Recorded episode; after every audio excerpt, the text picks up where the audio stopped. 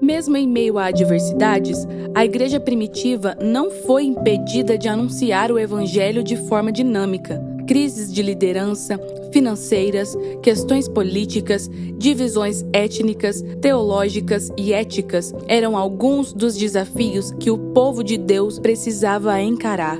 Nesta série, veremos como o livro de Atos nos evidencia que a base da fé cristã está sempre nas Escrituras. Bem-vindo à série Atos, o Evangelho em Movimento. Graça e paz sobre a vida de cada um de nós. Hoje a gente vai iniciar o capítulo 3 do livro de Atos. A gente vai trabalhar com essa proposta né, de estudar o capítulo 3. Abre comigo a sua Bíblia em Atos 3. Nós vamos fazer uma leitura juntos antes de iniciarmos a exposição do texto. Vamos ler o texto propriamente dito. Atos 3, do verso 1 até o verso 26, que diz assim: E Pedro e João subiam juntos ao templo à hora da oração, a hora nona. E era trazido um homem que desde o ventre da sua mãe era coxo, o qual todos os dias punham à porta do templo, chamada Formosa, para pedir esmola aos que estavam no templo. O qual, vendo a Pedro e a João que iam no templo, pediu que lhes dessem uma esmola. E Pedro, com João, fitando os olhos nele, disse: Olhem para nós. E olhou para eles, esperando receber deles alguma coisa, e disse: Não tenho prata e nem ouro, mas o que tenho, isso te dou. Em nome de Jesus Cristo, o Nazareno, levanta-te e anda. E tomando-o pela mão direita, o levantou, e logo os seus pés se firmaram. E saltando ele, pôs-se em pé, e andou, e entrou com eles no templo andando e saltando e louvando a Deus. E todo o povo o viu andar e louvar a Deus, e conheciam-no, pois era ele o que se assentava para pedir esmola à porta formosa do templo, e ficaram cheios de pasmo e assombro pelo que lhes acontecera. E apegando-se o coxo que fora curado a Pedro e a João, todo o povo correu atônito para junto deles, ao alpendre chamado de Salomão. E quando viu isso, disse ao povo: Homens israelitas, por que vós, por que vos maravilhais disso? Ou por que olhais tanto para nós, como se por nosso próprio poder ou santidade fizéssemos andar este homem? O Deus de Abraão, de Isaac e de Jacó, o Deus de nossos pais, glorificou o seu filho Jesus, a quem vós entregastes perante a face de Pilatos, negastes, tendo ele determinado que fosse solto. Mas vós negastes o santo e o justo, e pedistes que vos, se vos desse um homem homicida. E matastes o príncipe da vida, ao qual Deus ressuscitou dentre os mortos, do que nós somos testemunhas. E pela fé no seu nome se fez, se fez fortalecer este que vedes e conheceis. Sim, a fé que vem por ele, deu a este, na presença de todos vós, essa perfeita saúde. E agora, irmãos, eu sei o que fizestes por ignorância, como também os vossos príncipes, mas Deus assim cumpriu o que dantes pela boca dos seus profetas havia comunicado, que o Cristo havia de padecer. Arrependei-vos, pois, e convertei-vos, para que sejam apagados os vossos pecados, e para que venham assim os tempos de refrigério pela presença do Senhor e envie ele a Jesus Cristo, que já dantes vos foi pregado, o qual convém que os céus contenha até o tempo da restauração de todas as coisas, dos quais Deus falou pela boca de todos os seus santos profetas desde o princípio. Porque Moisés disse aos pais: O Senhor vosso Deus levantará de entre vossos irmãos um profeta semelhante a mim. A ele ouvireis em tudo quanto vos disser. E acontecerá que toda alma que não escutar este profeta será exterminada de dentre o povo. Sim, todos os profetas, desde Samuel, todos quantos falaram também vos predisseram esses dias. Vós sois os filhos dos profetas e da aliança que Deus fez com nossos pais, dizendo: a Abraão: Na sua descendência serão benditas todas as famílias da terra. Ressuscitando Deus a seu filho Jesus, primeiro enviou a vós, para que nisso vos abençoasse, no apartar a cada um de vós das vossas maldades Pai, nós te agradecemos por esse tempo de comunhão, esse tempo de encontro, onde nós temos a oportunidade de tributar ao Senhor os nossos louvores, de nos reunirmos com os nossos irmãos mais uma vez. Nós queremos bendizer o teu nome juntamente com todos aqueles que estão invocando o seu nome em toda a terra e queremos, acima de tudo, sermos participantes do sacerdócio que o seu Filho Jesus Cristo está oferecendo ao Senhor. Queremos reconhecer que através do sangue dele, através dos méritos e das, da obra dele, nós somos comprados para ti. Portanto, somos teus, pertencemos a ti. E mediante essa convicção, reconhecemos que precisamos do conhecimento da Sua vontade que está revelado na Sua Escritura, a fim de que saibamos como viver para o Seu agrado. Já sabemos que desfrutamos do Seu amor incondicional, mas o nosso desejo é sermos pessoas agradáveis a Ti, na nossa forma de pensar, na nossa forma de viver e no nosso proceder, a fim de que Ele seja para louvor da Sua glória. Portanto, te pedimos para que o Senhor nos revele o espírito da Sua vontade, que está revelado em Sua palavra. Que nós possamos ter um espírito de sabedoria e de entendimento e de revelação, a fim de que aquilo que será comunicado através da Sua Escritura possa tocar o nosso espírito e transformar a nossa forma de viver. Nós cremos na eficácia do ministério do Teu Espírito e da Tua palavra e oramos no nome do, no nome do Seu Filho Jesus Cristo e dedicamos esse tempo para a glória dele, Pai, em nome de Jesus. Amém. Irmãos, hoje então nós vamos para Atos capítulo 3, considerando que na semana passada né, e na semana retrasada nós fizemos o início do estudo desse livro.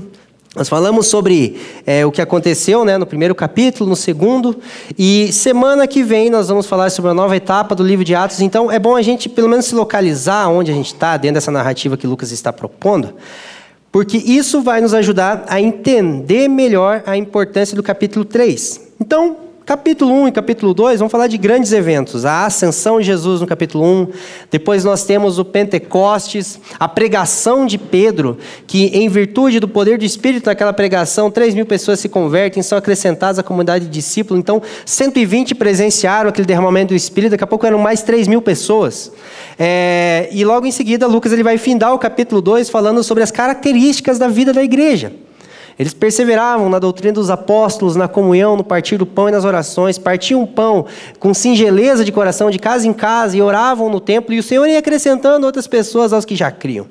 É, o capítulo 4, ele vai falar sobre a primeira perseguição, a primeira oposição que aquela comunidade de discípulos, que aquela recém-nascida igreja, ela passa a enfrentar. Uma perseguição por parte do Sinédrio, a perseguição de origem religiosa. Nós precisamos considerar que, né, no livro de Atos, é, do início ao fim, nós temos é, primeiro a perseguição religiosa, depois é, os confrontos heréticos por parte dos judaizantes, dos gnósticos, é, depois nós temos algumas, alguns confrontos culturais, né, a cultura local se opondo ao evangelho, como você vê ah, na pregação de Paulo aos Efésios, aqueles que eram adoradores de Diana, eles, eles comercializavam no templo de Diana e eles se opõem ao que estava sendo pregado por Paulo, porque aquilo ia abalar a economia local local.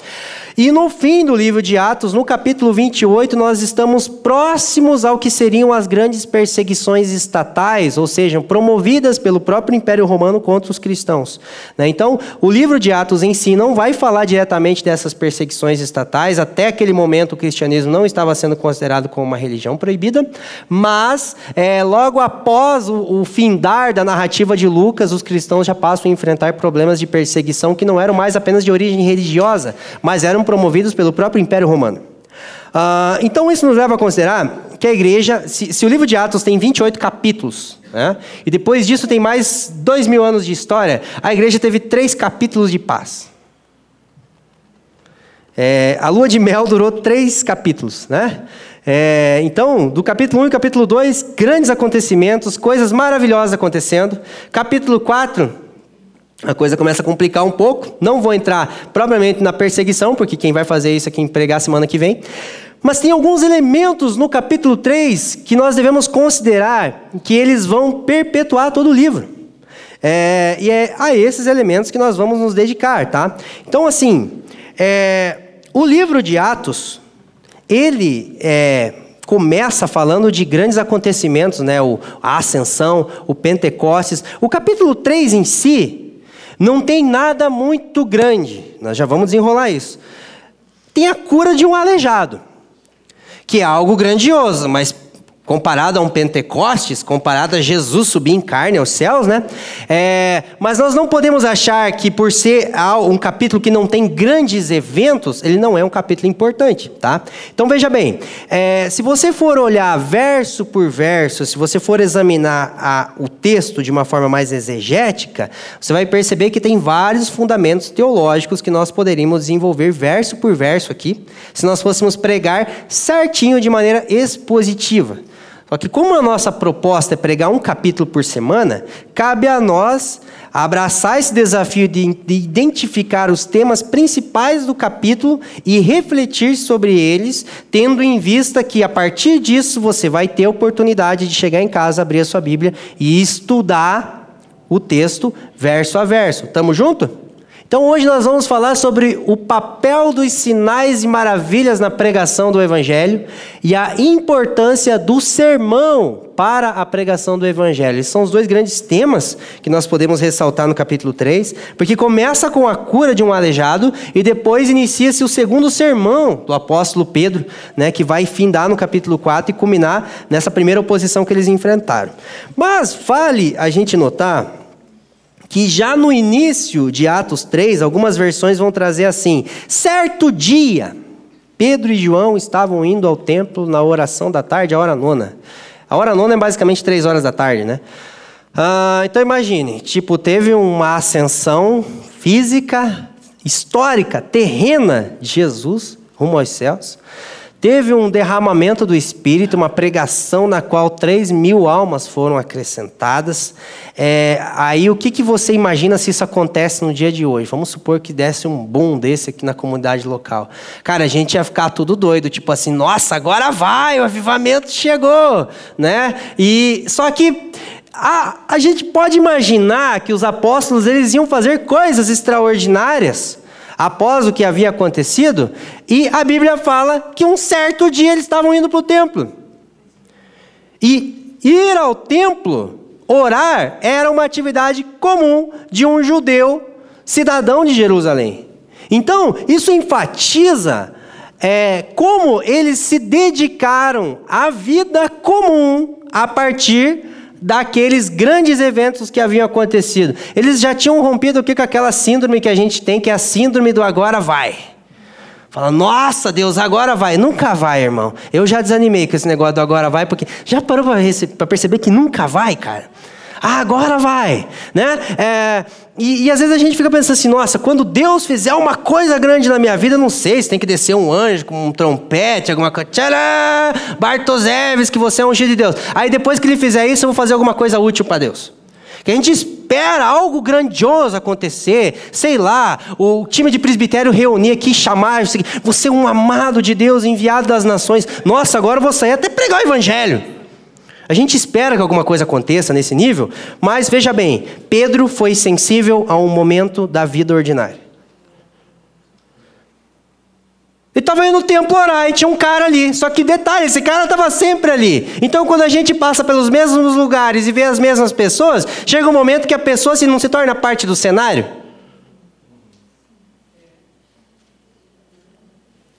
Os grandes acontecimentos do capítulo 1 e do capítulo 2 não roubaram a sensibilidade do apóstolo para com as coisas da vida comum. E nós precisamos ser pessoas que são sensíveis ao que a vida ordinária nos oferece. No ir comprar pão, no pegar ônibus, no parar no sinaleiro e ficar ali um tempo, ali às vezes tem um, um trânsito demorado e tantas outras coisas. Né? Então, é, nós precisamos entender que o Espírito nos empodera para sermos sensíveis às oportunidades que Ele nos oferece no dia a dia. Porque Pedro, ele vai fazer bom uso dessa oportunidade, Deus cura esse homem através de Pedro. Ele inicia um sermão. Que no capítulo 4 vai, vai, eles vão ser açoitados por conta disso, mas eles saem do templo, continuam pregando a palavra, daí parece que a comunidade cresce mais um pouco. Lá no capítulo 7, Estevão já está sendo perseguido. prega uma mensagem que culmina no seu martírio, e no capítulo 8 se é, estoura uma nova onda de perseguição por parte dos judeus contra os cristãos, e o evangelho sai de Jerusalém, passa para a Judéia e vai para Samaria, no capítulo 8, onde a gente vê Felipe pregando ali já para o eunuco. Então o evangelho expande por conta de uma perseguição que começou quando um homem decidiu não ir para o templo no modo automático. O que Deus pode fazer quando a gente decide não ir para o trabalho no modo automático? A não ir para a escola no modo automático, a não ir comprar pão no modo automático. Então, olha a oportunidade que nós temos no dia a dia, gente. É a partir disso, Deus faz coisas extraordinárias quando nós encaramos as oportunidades da vida ordinária. Aqui está a chave para que então né, a gente comece a, a, a considerar. Então, tinha nada de grandioso até então, né? Passou a ser grandioso a partir daquilo que Deus fez, quando um homem se submeteu a aproveitar o que estava lhe, propor, lhe estava proposto no dia a dia, né? É, vamos falar então sobre o papel dos sinais na pregação do Evangelho, que vai ser o primeiro tópico, o primeiro tema que a gente vai abordar. É importante nós buscarmos uma perspectiva equilibrada sobre isso, porque, vamos falar a verdade, é um assunto polêmico, suscetível a extremos. Deus cura nos dias atuais? Em que intensidade? Deus tem que responder minha oração ou não? Se eu impor a mão, a pessoa tem que ser curada ou não? São questões polêmicas, né? É, então, fora a, a, a, aos, aos, posicionamentos doutrinários eclesiásticos que vão se originando em torno desse tema, né? Então, nós, nós, nós reconhecemos que existem sim extremos que nós precisamos considerar antes de abordar esse assunto. O primeiro é o ceticismo e depois é o evangelho dos milagres. Que o ceticismo é assim: Deus não cura, ele curou até Atos, os dons cessaram, pronto, acabou. Mas essa doutrina cai quando alguém é curado. Que daí o que, que se faz quando Deus cura uma pessoa? Aí você tem que dizer que foi invenção. Não, aquele cara nem andava de cadeira de roda. Ou quando você não tem mais argumentos, você diz, foi o capeta que curou então, não foi Deus. Foi o diabo. né? Porque não tem mais argumento. Né? Então, existe uma, uma ideia de achar que os dons cessaram e é respeitada essa posição. Muitos grandes teólogos da história da igreja, como por exemplo Charles Spurgeon, ele era cessacionista. Ele não acreditava na continuidade dos dons. O ponto é que o cessacionismo ele se torna inexplicável quando Deus continua movendo em dons. Só que, por outro lado, tem uma ênfase exacerbada no continuismo. O continuismo acredita que os dons continuaram, e nós também somos, nós também acreditamos nisso. Só que o fato dos dons terem continuado não significa que Deus tem que curar quando a igreja quer. Se Deus me ama, Ele me cura. Se Ele não me ama, Ele não me cura. Mas a Bíblia diz que Deus amou o mundo de tal maneira que deu o seu Filho. Então a prova do amor de Deus é a entrega de Jesus e não o transformar da minha circunstância. Deus não precisa mudar a minha vida, curar a minha doença, para que eu seja convencido do amor dele. Porque o amor de Deus não é provado numa mudança de circunstância, é provado na entrega do seu Filho. Aí o que a gente vê é aquilo que a gente chama de evangelho dos milagres, né? Que a gente Busca Deus por causa do poder de Deus. Né? É, Jesus, em João capítulo 6, ele critica as pessoas, ele pega um barco, né? Aliás, os discípulos pegam um barco, ele vai andando pela água, porque para ele era de boa, né? Aí quando ele chega do outro lado, vocês estão aí já, tipo assim, meu, eu vim andando pela água e vocês já chegaram aqui. Só que tem um detalhe, vocês não estão me seguindo por causa de mim, é porque vocês comeram pão e encheram a barriga. Então, a gente pode buscar Jesus sem ter crido no Evangelho. Então a questão não é quem busca Jesus, a questão é quem crê no Evangelho. Porque o que existe de propostas de seguir um Jesus sem precisar crer no Evangelho? Então, não, então é, por exemplo, eu lembro que um dia, 2014, 2015, não, eu sempre, 2015 isso, eu eu precisava fazer meu primeiro transplante de córnea e venho para o Brasil um grupo de irmãos que eles são muito conhecidos, muito relevantes no que se refere a Ministério de Cura, Operação de Sinais, Maravilhas, irmãos norte-americanos e tal. Aí eu lembro que foi eu, Fafo, Leandro e mais um povo no, no, numa quinta-feira de manhã. Foi muito louco o que aconteceu lá, só que não aconteceu nada ao mesmo tempo, porque eu saí de lá sem enxergar nada e cheguei lá sem enxergar nada e saí de lá sem enxergar nada, né? Aí de noite tinha um encontro num bairro lá em Pinhais, que é um bairro um pouco mais, um pouco menos envolvido, uma comunidade um pouco mais carente. E imagine que se um espaço cabia 200 pessoas, tinha 500 pessoas lá. Como todas as minhas esperanças já haviam sido frustradas de manhã, eu cheguei lá sóbrio, né? Falei, eu quero ver o que está acontecendo aqui, né? tá meio cético, né? Fala, Deus, se quiser fazer no segundo tempo, faz, mas se não quiser, eu tô aqui para te adorar. Eu lembro que o rapaz que estava, o rapaz, o senhor que estava para ministrar né, naquele culto, ele falou assim: hoje a gente não vai pregar, hoje o Espírito Santo vai fazer. Tá bom. E começou a rolar umas coisas lá e tal, e eu, caramba, top. É, alguns foram curados, outros não, mas em nenhum momento houve pregação do Evangelho. Aí eu me pergunto, qual que é a garantia que aquele ministro tinha de que as 500 pessoas que estavam ali, nenhuma delas precisava ouvir a boa nova?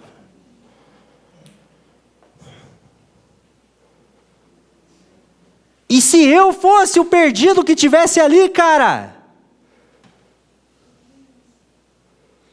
Não negaram as mãos, o poder do Espírito, as mãos de Deus, mas lhe negaram o que poderia definir o curso da sua vida. Então, né, eu separei aqui algo para nós pensarmos nessa reflexão. Ah, depois eu. Aqui, ó. Uma pessoa orar por cura ou sinal e maravilha na vida de uma pessoa ou comunidade só é um ato de compaixão ou misericórdia quando esta assume o compromisso de lhe pregar o evangelho à pessoa ou comunidade em questão. Pois caso isso não aconteça, é um ato de crueldade, pois consiste em pedir para que Deus torne mais leve e prolongue os dias de uma vida inútil, condenada e fadada ao castigo eterno. É cruel orar para Deus curar alguém que está condenado ao inferno, gente. É cruel orar para Deus prolongar os dias de uma vida inútil. Não é compaixão. Compaixão é orar para que o Senhor cure, para que Ele opere milagres, e ao mesmo tempo para que eu seja o primeiro a dizer que esse milagre não é um fim em si mesmo, mas é um apontamento para o redentor dela, que não quer apenas curá-la, mas quer salvá-la. É, Deixa eu achar o texto aqui. Ó, Marcos 16, 20. Eles, tendo partido, pregaram por todas as partes, cooperando com eles o Senhor e confirmando a palavra com os sinais que se seguiam. Ou seja, os sinais, eles estão a serviço do Evangelho. Os discípulos pregam, o Senhor confirma com sinais e maravilhas. Mas o poder de Deus é o evangelho, não são os sinais. Porque os sinais são coisas que podem mudar as nossas circunstâncias temporais. Mas Deus muda o curso da história através do evangelho. Deus define ou redefine o destino eterno de cada ser humano através do evangelho. Então, um sinal é uma intervenção no momento. O evangelho é a intervenção de Deus na história. E quer Deus intervenha ou não no meu momento, eu preciso é, depositar a minha confiança e pregar essa confiança de que Ele já interviu na história. Então, os, o, o, os sinais, eles são como essas placas sinalizadoras que eles apontam para o evangelho, de forma que nós precisamos assumir o compromisso de pregar o evangelho, quer Deus cure, quer ele não cure. Amém? Nosso desejo é que ele cure, é óbvio. Mas é, muitas vezes nós temos aquela, até aquela fala que é comum e ela é parcialmente correta. O meu papel é orar, o papel de Deus é curar. Não, Deus ele cura se ele quiser, né? Mas o meu papel não é só orar, meu papel é orar e pregar. Não é somente orar para que a pessoa seja curada, mas é, é pregar-lhe o Evangelho, a fim de que, de alguma forma, o Espírito possa convencê-la da salvação. Uh, então, tendo em vista isso, eu acho que é interessante a gente pensar sobre os sinais maravilhas, tendo, tendo em mente qual era o papel dele, né? É, nos, o papel deles nos dias de Jesus e depois no ministério dos apóstolos. Veja bem, é, no ministério de Jesus, os sinais e maravilhas ocorriam para atestar da sua messianidade e confirmar a sua autoridade como filho de Deus. Olha o que diz João 20.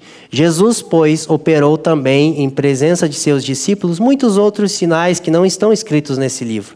Estes, porém, foram escritos para que creiais que Jesus é o Cristo, o Filho de Deus, e para que, crendo, tenhais vida em seu nome. Então, no ministério de Jesus, os sinais, eles aconteciam para atestar da messianidade de Jesus e da sua autoridade como enviado de Deus. No ministério dos apóstolos, os sinais e maravilhas serviam para testificar da ressurreição e ascensão de Jesus e confirmar a autoridade dos apóstolos como enviados de Jesus. É, quando, Atos 8, né? Quando a multidão ouviu Filipe e viu os sinais e miraculosos que ele realizava, deu unânime atenção que ele dizia. Então, de certa forma, os sinais eles serviam para respaldar a pregação dos, dos primeiros cristãos, dos apóstolos, né?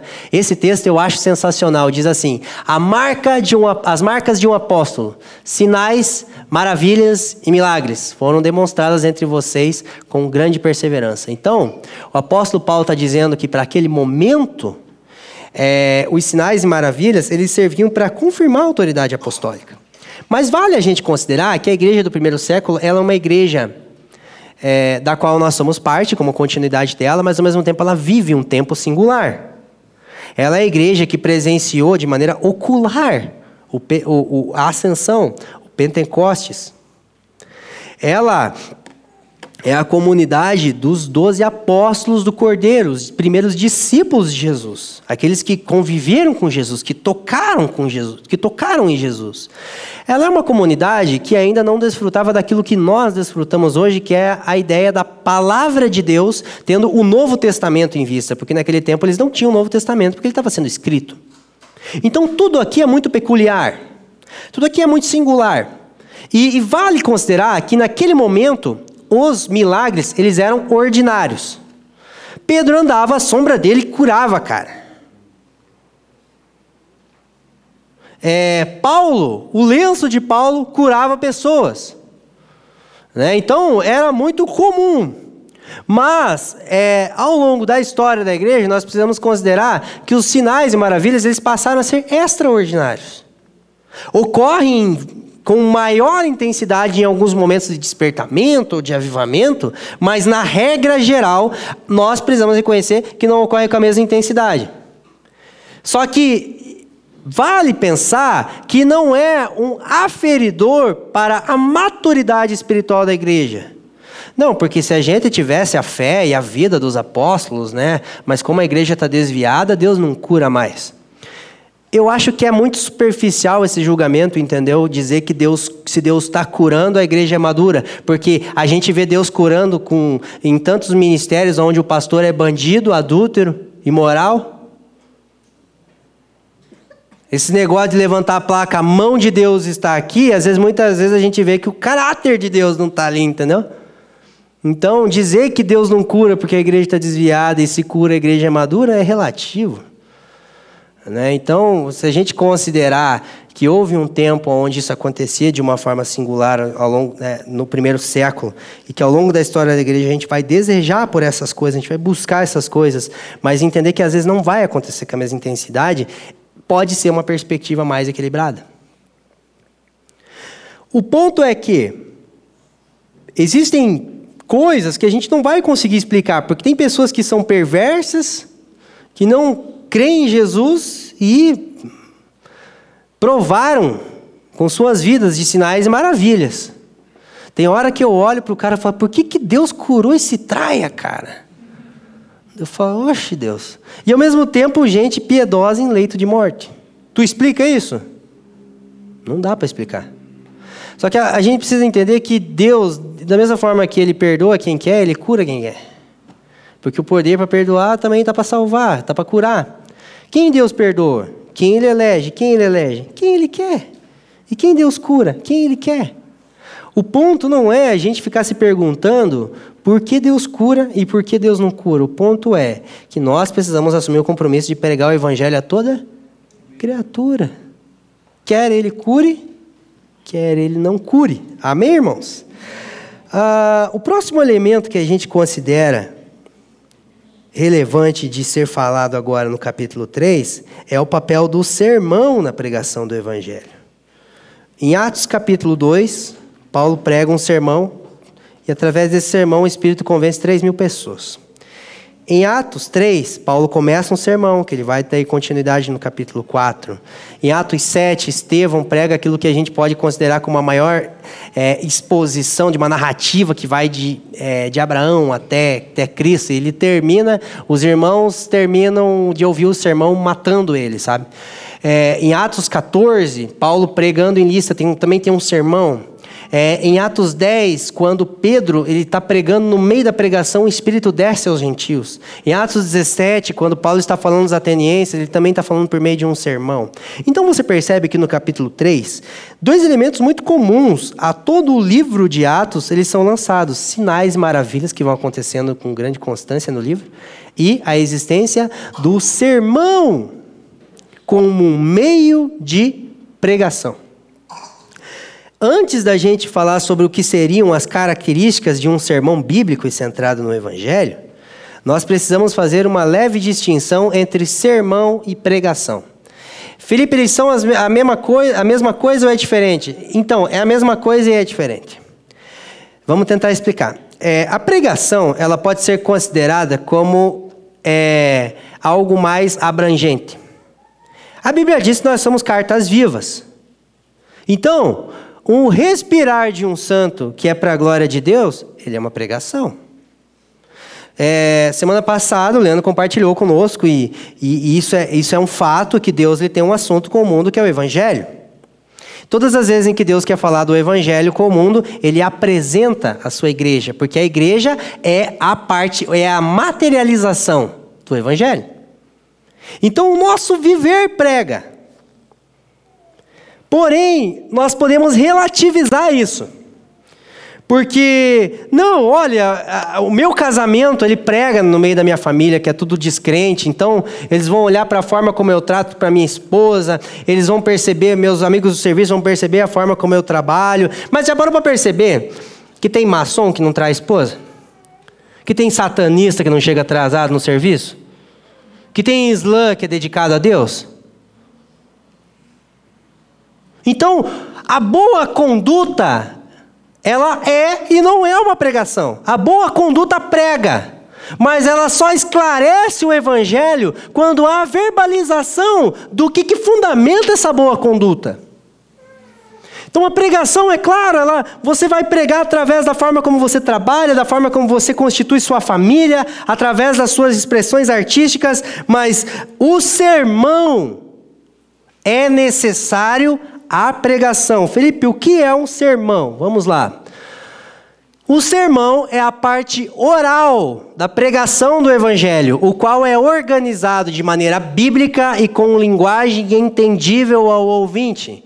É um resumo da natureza do Evangelho, necessidade de arrependimento e confiança na obra salvífica de Jesus, bem como um chamado a assumir as implicações decorrentes dele e depositar a esperança nos eventos vindouros que ele promete. Então, o sermão é um resumo organizado de uma forma mais sistemática da mensagem do Evangelho. Nós somos a evidência do Evangelho, mas quando nós abrimos a nossa boca, nós conseguimos colocar isso de uma forma entendível aos homens. Uma vez que esse sermão ele é a, a parte oral, a verbalização, nós precisamos considerar que quando aprendemos um pouco sobre os aspectos bíblicos de um sermão, ou sobre os aspectos de um sermão centrado no Evangelho, isso pode ser aplicado pelo menos de três formas. É muito útil para que a congregação discirna entre um sermão centrado no Evangelho e um sermão não centrado no Evangelho. Porque subir num púlpito pegar um texto bíblico e falar, vou te provar pela Bíblia, às vezes a última coisa que a gente faz é provar pela Bíblia. Teve um dia que eu estava preparando um sermão para um domingo aqui, e quando deu sábado à tarde, eu olhei o texto, olhei o que eu escrevi, olhei o texto e falei, gente, mas não. Tá bonito o que eu estou falando aqui, mas o texto não diz isso. Gente, eu tive que desmontar umas 12 páginas e começar de novo. Porque não é a Bíblia que tem que respaldar aquilo que a gente quer dizer. É a gente que tem que encontrar formas de verbalizar o que a Bíblia diz. Então, um sermão centrado, é, pensar sobre um sermão centrado no Evangelho vai ajudar a gente a discernir o que a gente ouve, seja do pastor local, seja de pregador no YouTube, seja de qualquer outro meio de comunicação onde você se, se coloca diante, é, ad, né, na frente de um púlpito né, para ouvir quem está pregando. Também é útil para quem está se desenvolvendo no ministério, para quem quer fazer uso do púlpito para servir a congregação. Mas a gente deve considerar que é útil para que cada cristão tenha o seu sermão. Porque a gente acha que quem tem sermão é pregador. É verdade. Mas o problema é que a gente acha que pregador é só quem sobe no púlpito. Mas nós, como igreja, somos uma comunidade de pastores perante os nossos irmãos e de pregadores perante a cidade. Você é um pregador do Evangelho, sim ou não? Quando a gente vai colocar critérios para escolher uma igreja bíblica, um dos critérios que a gente usa é que a pregação seja centrada no Evangelho, sim ou não? Você tem uma pregação centrada no Evangelho, é uma, uma igreja bíblica, é uma igreja sadia. Mas por que, que a gente não usa isso como critério para avaliar se, a, se, a, se eu sou um cristão bíblico ou não? Eu prego o Evangelho? Se a igreja prega o Evangelho, é uma igreja bíblica e sadia. Mas se eu não prego o evangelho, ah, é que veja bem. Eu quero congregar numa igreja que prega o evangelho, porque ela é bíblica se ela pregar o evangelho. Mas eu não quero assumir que eu não estou sendo bíblico se eu não prego o evangelho. E não é uma cobrança, não é aquele negócio assim, tipo, nossa, hoje ele está dando cajadada. Não, a gente não está efetuando uma cobrança, é só transmitindo uma ordenança. Tipo assim, foi o teu Senhor que falou isso, entendeu? Ai, que legal, cara. Foi Jesus que disse. Né? Então, de alguma forma, nós precisamos ser pessoas que internalizam aquilo que estão aprendendo e transformam isso num sermão. Diante de Deus, nós somos devedores de adoração e diante dos homens, nós somos devedores do evangelho. Então, aquilo que nós estamos aprendendo acerca da pessoa e da obra de Deus em Cristo precisa se tornar em uma adoração perante Deus e em um sermão perante os homens. Quatro anos que nós temos feito uso desse púlpito, nessa nova configuração que estamos nos movendo como igreja local, e se você for olhar o, a riqueza das informações que foram trazidas até aqui, a gente chega num momento em que isso precisa se tornar num louvor perante Deus e num sermão perante os homens. Isso precisa nos transformar em pessoas que, ao sair daqui, vão dizer: Eu tenho uma mensagem. Qual mensagem? É a mensagem dele, não é a minha, né? mas é o Evangelho. Porque veja bem, por, o que, que crente vai fazer na pizzaria depois do culto no domingo à noite? Comer pizza? Ou fazer amizade com o caixa? Ó, oh, vou dar uma dica: se você é uma pessoa introvertida, não fica indo toda semana numa pizzaria diferente. Porque você, pessoa que você não conhece não vai puxar amizade. Você tem que ir, tipo, umas três vezes na mesma, aí você já vai puxando amizade com o cara. Daqui a pouco você já conhece o nome dele. Sem contar que com o tempo ele vai começar a trazer uns pedaços melhor para você. É verdade, dá certo? Meu camarada, deixa eu te contar uma coisa. Aí vocês já estão falando de um monte de repente tu vira amigo do cara. Não vai em 10 padaria, vai na mesma.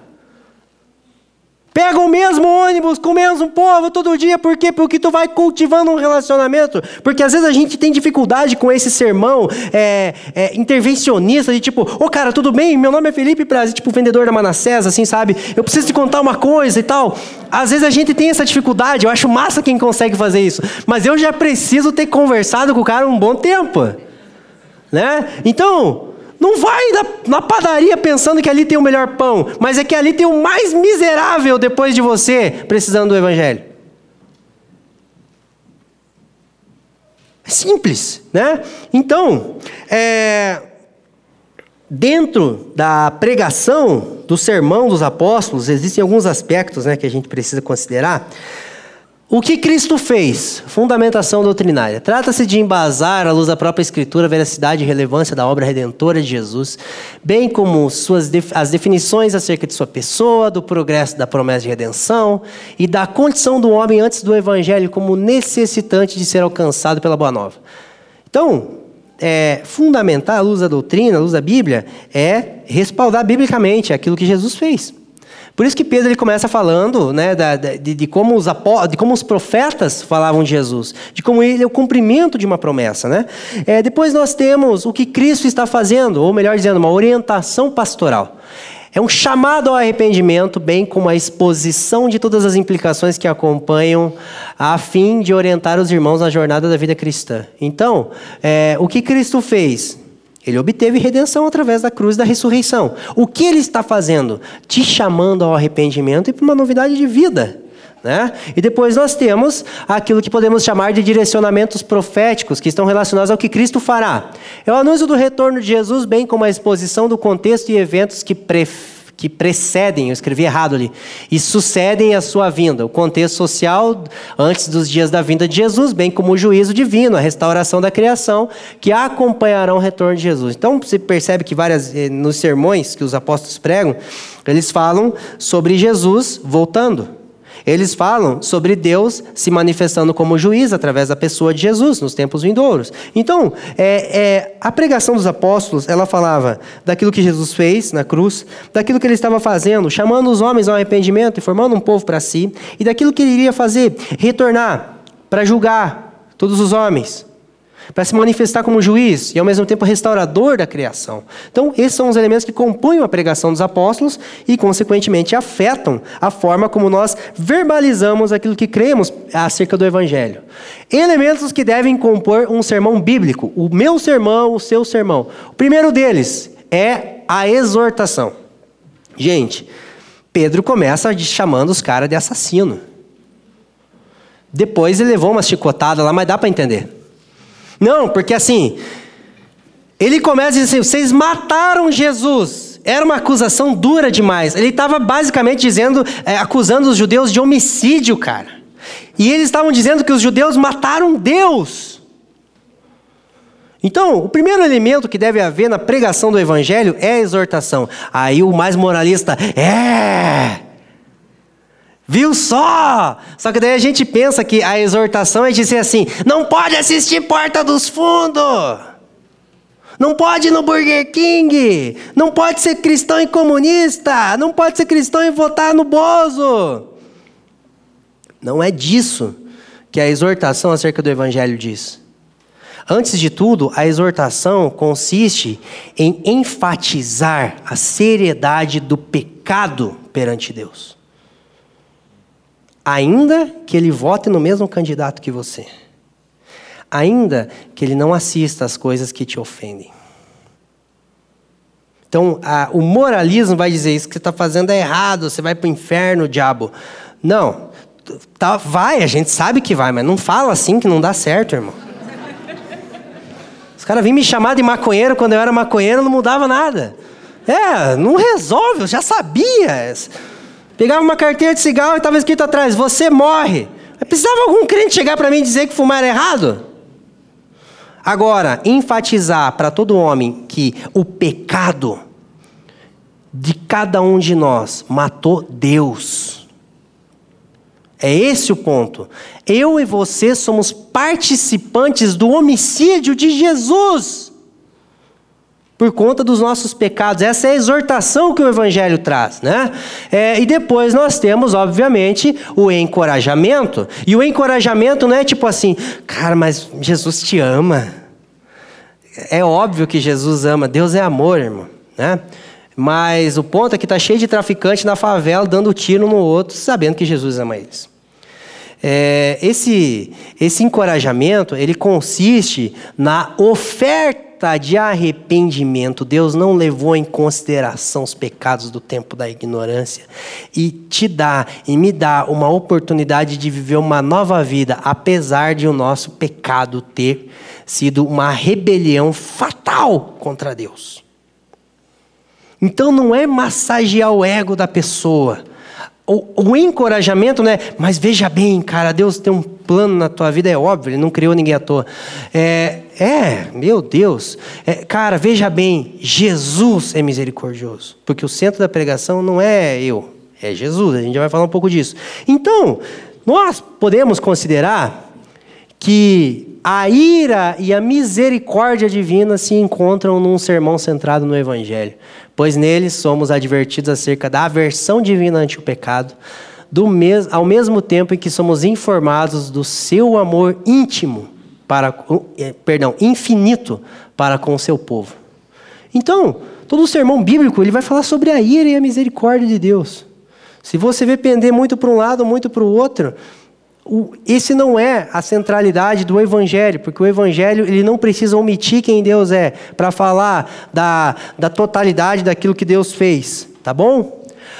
Uh, o último elemento, não menos importante, o mais importante no final das contas, é a centralidade de Cristo no sermão. Olha o que, que John Stott fala sobre isso. O aspecto mais notável no sermão de Pedro é o, é o, é o seu fator cristocêntrico. Ele desviou os olhos da multidão do coxo curado e dos apóstolos, e os fixou em Cristo, a quem os, homens, os homens haviam rejeitado, matado, mas a quem Deus vindicou, ressuscitando dentre os mortos, e cujo nome, uma vez adotado pela fé, era poderoso o bastante para curar completamente o homem e salvar aqueles que crescem no Evangelho. Então, é, todo sermão centrado no Evangelho, ao mesmo tempo, ele vai ser um sermão centrado em Cristo, porque o Evangelho fala da obra de Deus em Cristo. Por que, que isso é importante? Porque a vida cristã e o discipulado cristão só vão ser centrados em Deus se a conversão foi centrada em Deus. Porque veja bem, a pessoa chega e fala assim: olha, do jeito que você está, você vai para o inferno, tua vida vai dar tudo errado. E se você crer no que eu estou falando, você vai desfrutar de vida eterna e a tua vida vai melhorar. Irmão, a pessoa tem que ser muito louca para não rejeitar, para não aceitar uma proposta dessa. Espera aí, vai dar bom para mim. Mas como que você vai querer que uma pessoa viva para a glória de Deus se ela ingressou na vida cristã pensando em si? A vida cristã só vai ser centrada em Deus se a evangelização não for centrada no homem. Então não existe uma evangelização cristocêntrica achando que o foco da conversão é resolver um problema humano. De 16 versículos que, da, da, pregação de Pedro em Atos 3, 11 falam diretamente da pessoa de Jesus e os outros vão interligar um verso no outro falando dele. O seu pecado foi contra Cristo, que porventura é o fundamento da tua criação, e ele te redimiu ele te deu a oportunidade de se arrepender e viver para a glória dele, porque ele está voltando e vai requerer de cada homem a forma como ele viveu a vida perante essa vida. Então se trata de quem? De Cristo. Porque a pregação do Evangelho não tem como objetivo me informar do meu destino eterno em sua condição atual. A pregação do Evangelho, ela tem, antes de tudo, em me informar de como está a minha condição perante Deus nesse momento. Por consequência disso, a gente vai falar de céu e inferno depois. Mas, antes de tudo, a pregação do Evangelho, um sermão centrado no Evangelho, vai chamar a pessoa e vai dizer assim: olha. Você se rebelou contra o Criador de todas as coisas. Isso não te incomoda? Isso não te gera temor? Imagina para Pedro chamar os caras, que ele convivia meio no dia a dia ali, de assassino. Tem que estar tá disposto a perder a amizade, né? Não, mas eu não vou falar umas verdades pro irmão lá, porque senão ele não vai mais ser meu amigo. Se ele é amigo, se ele, se ele ainda é inimigo de Deus, a gente não precisa ser amigo dele, irmão. A gente precisa amar ele. E amar é não negar-lhe aquilo que pode lhe salvar. Então, às vezes, a melhor forma de odiar uma pessoa é omitir-lhe o evangelho. Às vezes, a melhor forma de amar uma pessoa é chamar o cara e falar assim: Cara, eu te amo e eu tenho que te falar uma coisa. Cara, eu temo pela tua vida perante Deus. Por quê? Porque é assim, assim e assim. Da mesma forma, encorajar uma pessoa não é dizer que Jesus ama ela. Não é apenas isso. Mas é lembrar que Jesus ama ela apesar dela ser inimiga de Deus na condição sem Cristo. Então, fato é que nós, ao olhar para alguns aspectos né, de, de um sermão bíblico, nós temos a oportunidade de discernir entre quem está pregando o evangelho ou não. Mas não se resume só nisso. Se resume em permitir que tudo aquilo que tem chegado ao nosso intelecto, alcance o nosso coração, se torne uma adoração perante Deus e uma pregação perante os homens. É, não, a gente não precisa pegar o que está entendendo para discutir em rede social ou para brigar com um parente que é de outra igreja. É, a gente precisa pegar o que a gente está aprendendo e transformar isso num sermão. Qual é o teu sermão? Porque muitas vezes a gente quer ser uma pessoa que tem uma voz, que tem uma influência. Mas, cara, a gente só precisa ser como Pedro, cara. Ser sensível ao dia a dia. E a partir dessas oportunidades que a gente aproveita no dia a dia, Deus ele vai fazer o que ele quiser. Então, dentro do teu contexto, você tem a oportunidade e o dever. É, nós cantamos hoje sobre isso e estava no meu coração falar sobre esse texto. Né? Eu não me envergonho do Evangelho, Paulo disse, porque ele é o poder de Deus para salvar aquele que crê. É, não se envergonhar do Evangelho não tem a ver com não ter vergonha de ser evangélico, porque às vezes dá vergonha, fala a verdade. Às vezes minhas tia perguntam, mas que religião que você é no final das contas? Eu falo, tia, eu sou católico, igual a senhora. Não, não, sabe, não sabe o que, que eu penso sobre católico? Eu falo, sou católico, tia. Uhum. Não, porque tem vezes que eu falar para ela que eu sou evangélico, eu só queimo a cara. Então eu falo, não, eu sou católico, tá bom? Então a questão não é ter vergonha, não, não ter vergonha de ser evangélico. Não se envergonhar do evangelho é não ter ressentimento em ser uma testemunha dele e pregar ele. Semana passada foi dito qual deve ser o nosso assunto para com o mundo? O Evangelho. Se o meu assunto para com o mundo é o é Evangelho, eu preciso ser uma pessoa que tem um sermão dentro de mim. Não é tipo uma folhinha no bolso, não é um esboço, não é isso. Mas eu preciso ser uma pessoa que tem clareza da minha fé a ponto de transmitir essa fé para a pessoa. Precisa ser uma fé entendível. Precisa ser uma fé é, que fale a língua dos homens. Aos judeus, você vai perceber que os apóstolos eles usavam é, de vários elementos da, do próprio Antigo Testamento.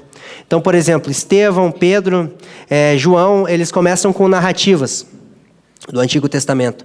Mas para os gentios, falar do Antigo Testamento não ia adiantar muita coisa. Por isso que lá em Paulo, ele nem menciona Abraão, mas ele fala do Deus Criador de todas as coisas.